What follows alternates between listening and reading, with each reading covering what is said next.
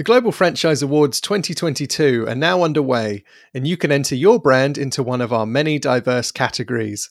This year, we've also introduced regional champion accolades, celebrating the very best of franchising, no matter where in the world your concept is based. For more information and to enter your brand today, head over to globalfranchisemagazine.com forward slash awards.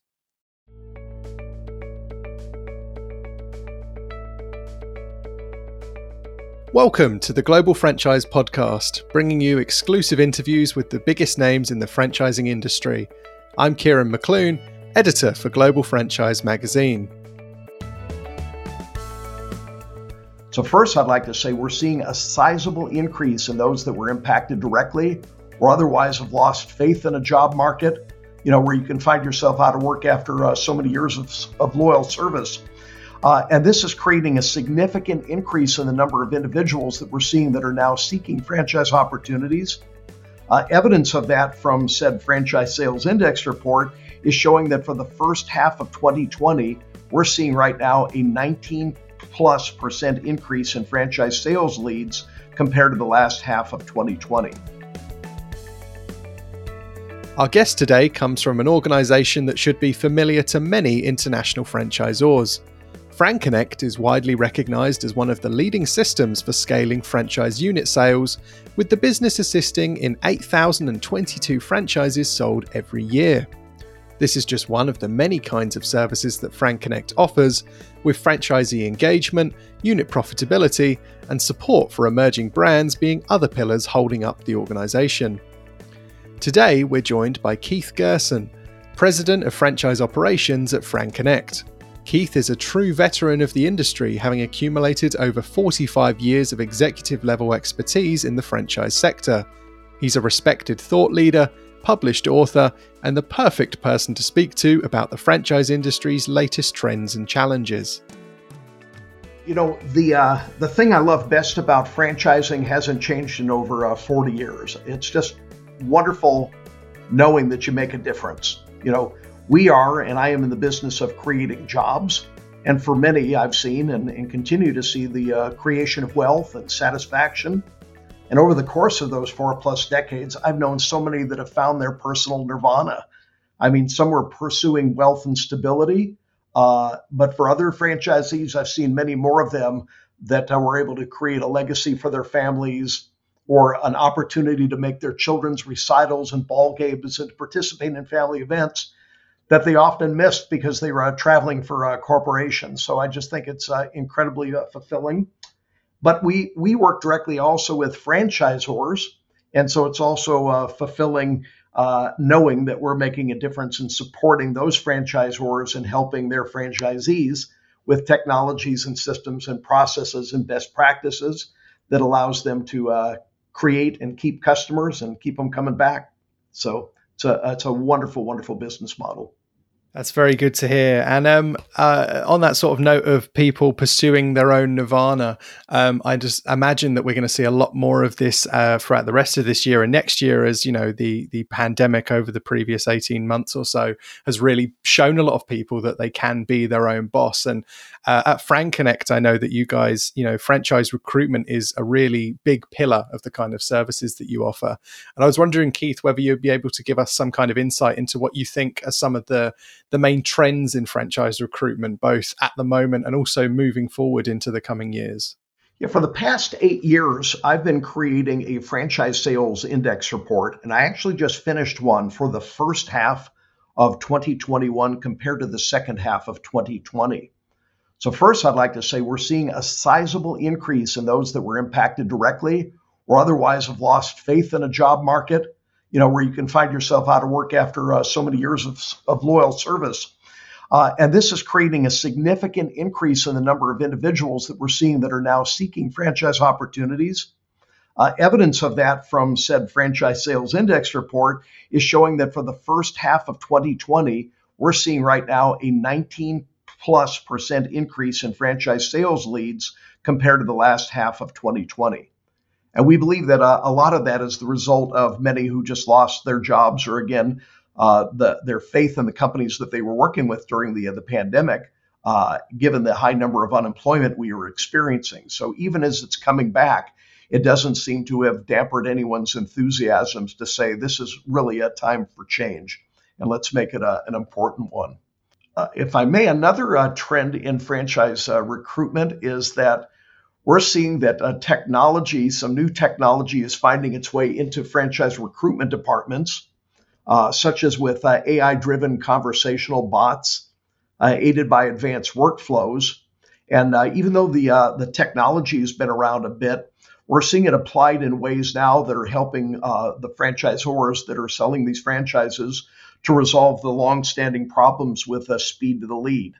Uh, when we did an analysis of uh, over 900 franchise brands, we found that uh, this is an interesting fact that 82% of all sales that were achieved were those that were contacted and engaged with in four hours or less.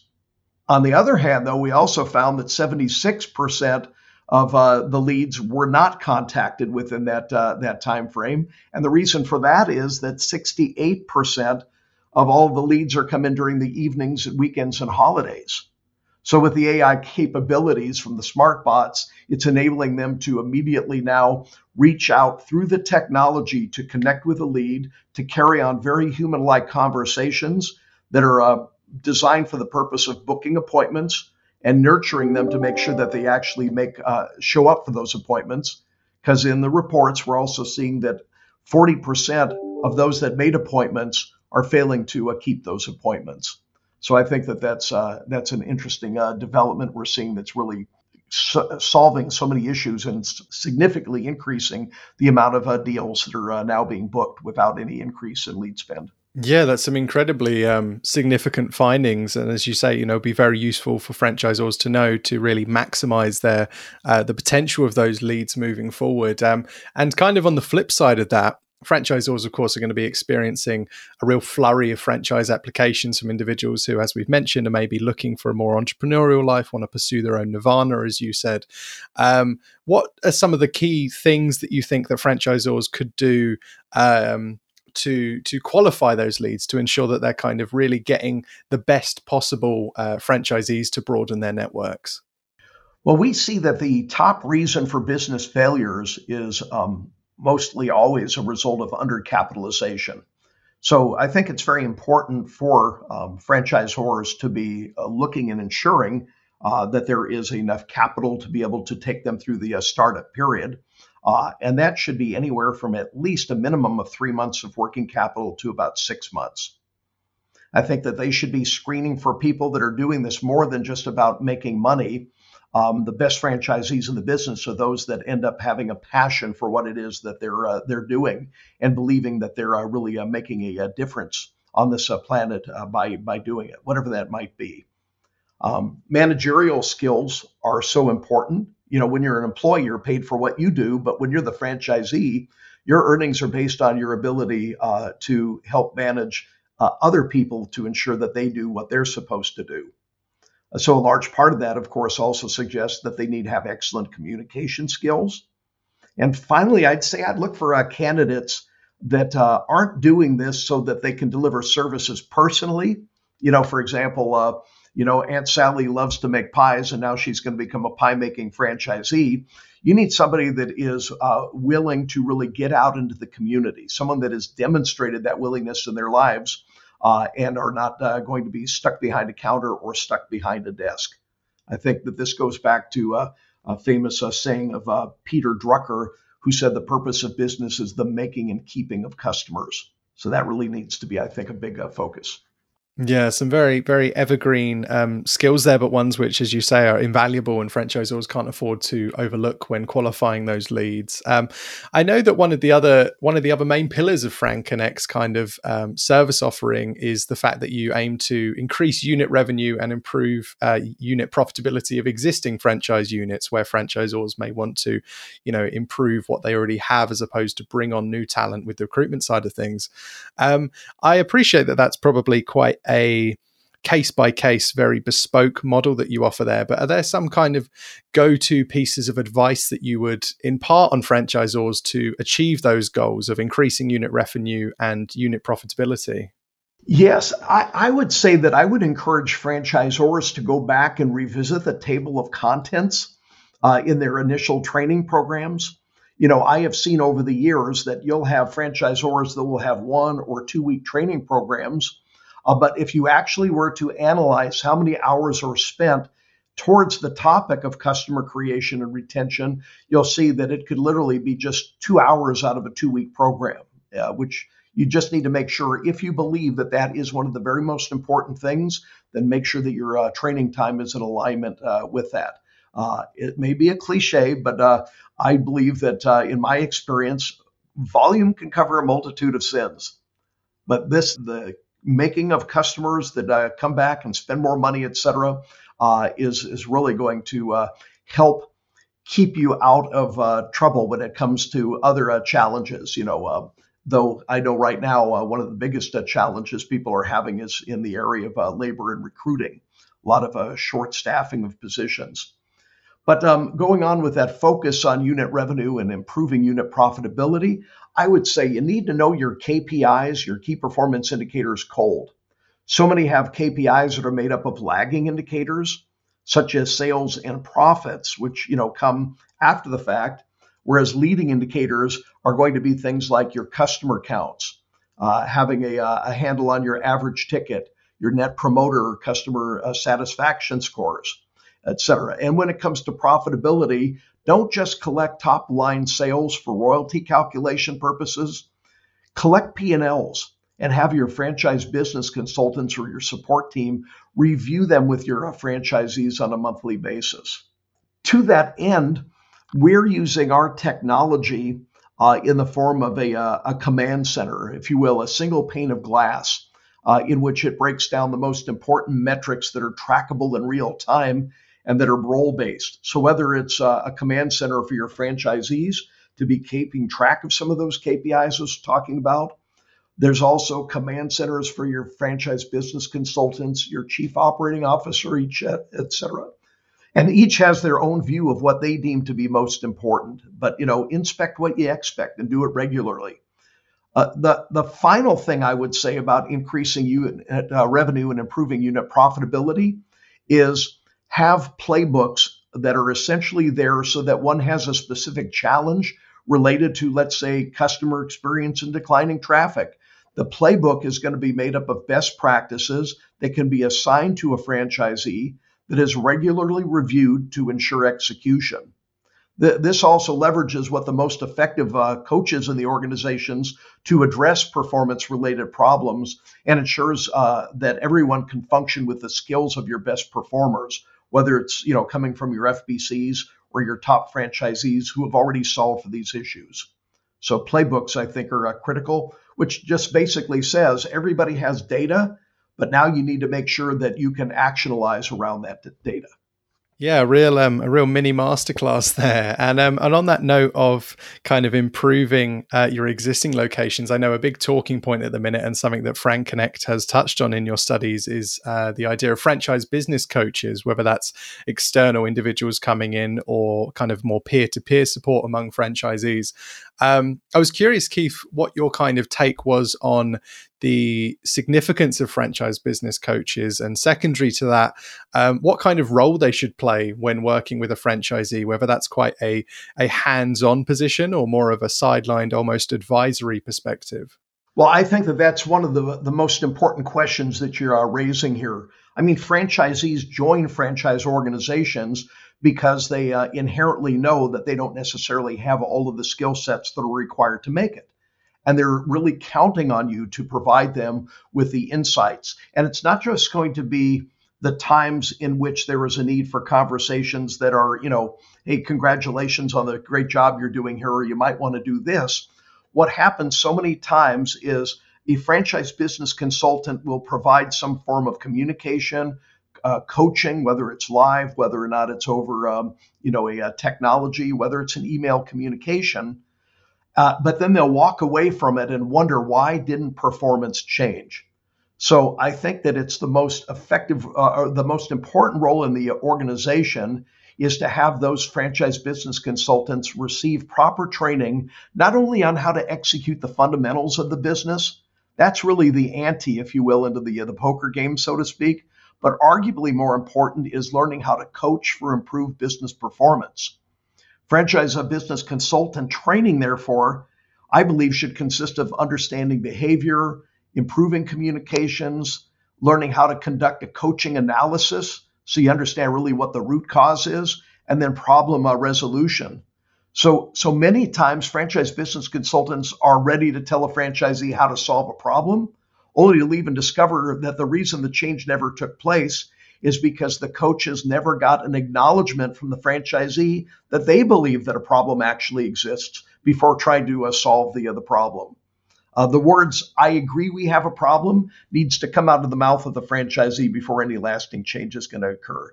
So therefore, I really recommend to franchisors that they reevaluate their FBC training programs to ensure that their FBCs can truly make a difference. And when it comes to that other uh, question, you know, about the, the the types of coaching, I believe that when you're working with a franchisee, it's very situational.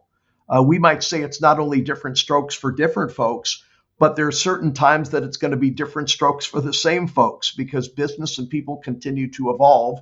So, therefore, I think that the answer is it is going to be a blend of both uh, hands on as well as advisory.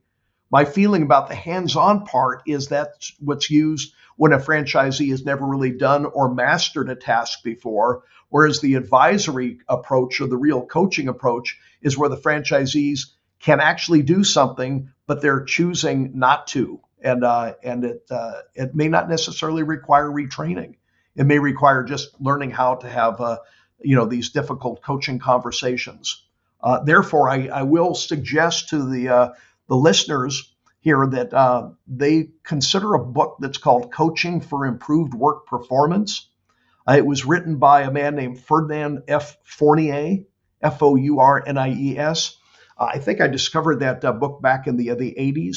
But I have to tell you that it has absolutely shaped my abilities as a, a coach in terms of being able to improve uh, franchisee uh, performance. Right. So it sounds like with a lot of you've been speaking about is is ultimately very much about having that open dialogue to make sure that almost beforehand everybody is aligned on the the outcomes of coaching so that you know the franchisee understands what's expected of them and the coach themselves understands what kind of support they need to provide to to reach that desired outcome. Well, well, well said. And I, I might add to that end, therefore, it's best really to be there to support your franchisees in the development of their goals and business plans, because frankly, they're going to be inclined more to follow their own goals and their own desires than one that you might assign to them. So be there to support them, uh, be there to review them frequently, but it really has to uh, come from the uh, the minds and the mouths of the the franchisees in terms of what those goals and objectives are, and uh, to get uh, their their commitment. They're not your employees after all. Yeah, definitely, and I think that comes back to a point you made earlier: is that you know uh, the franchisee having that passion to want to, to succeed beyond a commercial angle, you know, really uh, would drive them to want to to really uh, improve the, what their their operation is like via that um, franchise business coaching. Um, the the final topic I wanted to speak with you about, Keith, is something that I know that FranConnect is also very um, very involved with, and that's uh, kind of emerging franchise brands, new brands coming into the industry to really try and carve out their own niche within the market. Um, but you know, anyone looking at the industry nowadays will recognize that not just in sectors like food and beverage, but fitness and home services and any kinds of industry you can imagine, uh, particularly in the States, you know, there's a lot of competition. There's a lot of brands coming up um, and everyone's vying for the same pool of customers. Um, and I was curious, Keith, what your take was on whether you think that there's space in the market for a new brand in for example the f&b industry or whether it's becoming increasingly difficult for franchises to stand out among competitors both when recruiting franchisees but also um, when trying to appeal to customers.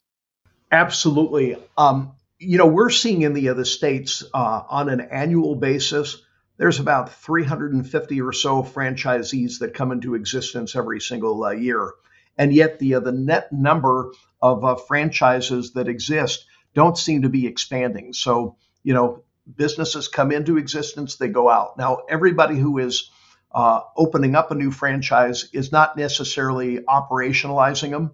Some people are, you know, we see some big corporations, you know, that will go ahead and um, set up a franchise agreement, but never necessarily uh, execute upon it. So I'm not implying that there are these uh, horrific uh, failure rates, but I'm actually finding that there is plenty of room for emerging brands, providing that they are differentiated, that they can deliver a superior customer experience. I can tell you that younger generations are looking to discover new brands, uh, and many are just not interested in their uh, parents' you know favorite uh, concepts of uh, days gone by.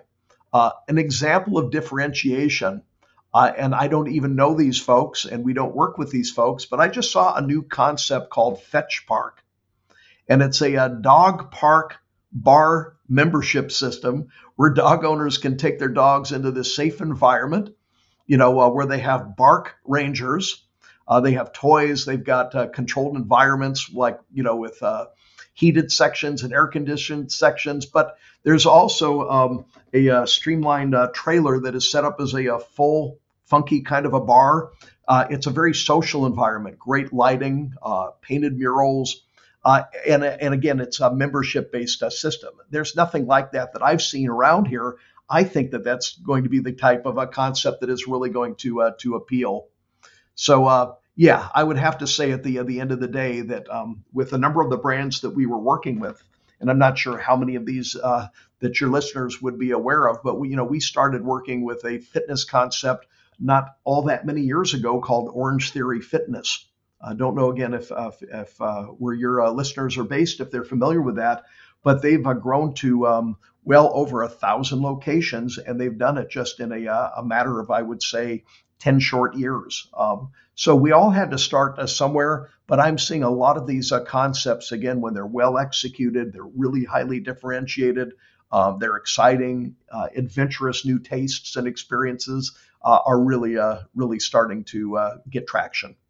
And, uh, and my final question for you, kind of off the back of that, Keith, and I imagine this is the, question you get asked many times a day, um, which again I appreciate is probably quite a case by case kind of uh, bespoke approach. But um, how do you think that emerging brands, arguably regardless of sector, can differentiate themselves? How can they compete with the big players to uh, attract the top franchisee talent? Good question. You know, I can uh, insert myself in this because some of the things I'm talking about is where and how, despite the fact that, you know, I've had successful careers with very large brands, you know, such as McDonald's restaurants, et cetera, ended up and have actually in my career have worked with uh, very small emerging brands.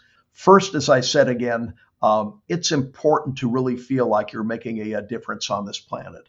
Um, so I'm attracted, and I know other top franchisees are more and more these days to knowing that what you're doing really uh, makes a difference in somebody's life.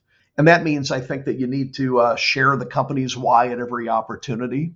I think if it's a startup, uh, often allowing a potential for key executives to participate in what we call sweat equity earned over time can help attract top uh, talent. One needs to make sure that uh, salaries are competitive. I think um, a focus on establishing and maintaining diversity now more than ever because a diverse and a healthy and an innovative and an inspiring workplace, I think, attracts uh, talent and, and uh, retains them. And I think focus on the company's culture. You know, a lot of people give lip service to culture, but the bottom line is if your environment is enjoyable, if it focuses on collaboration, connections, I think you're going to create a sense of belonging that key talent will want to be a, a part of. Those, at least for me personally, resonate and I think that they do for uh, for many. Yeah, some very actionable advice there for for emerging brands, which I'm sure they'll find very useful. Well, thank you for for joining us on this episode of the podcast, Keith. It's been really great speaking with you, and uh, looking forward to seeing what's next from FranConnect as we move forward this year. Well, thank you so much. It's been a pleasure meeting you, and thank you for the opportunity to address your audience. Keith established his perspective on franchising from the moment we started recording. That being that the best examples of the business model are those that strive to make a difference as well as making a profit. FranConnect can quite easily assist with the second part, but brands themselves need to be on board for holistic positivity if they're going to stand the test of time. It was also very interesting to hear Keith's thoughts on emerging franchise concepts. It's easy to assume that there's simply no more room in the market for a new brand to come up as a competitor, but the truth is that a younger demographic is looking for fresh, new experiences. This leaves the door open for emerging brands that can deliver an exciting new experience while putting well-being and personal growth at the forefront. We'd be keen to hear your thoughts on this. How have you managed to differentiate your emerging brand so that it attracts both savvy consumers as well as talented investors? Make sure to let us know.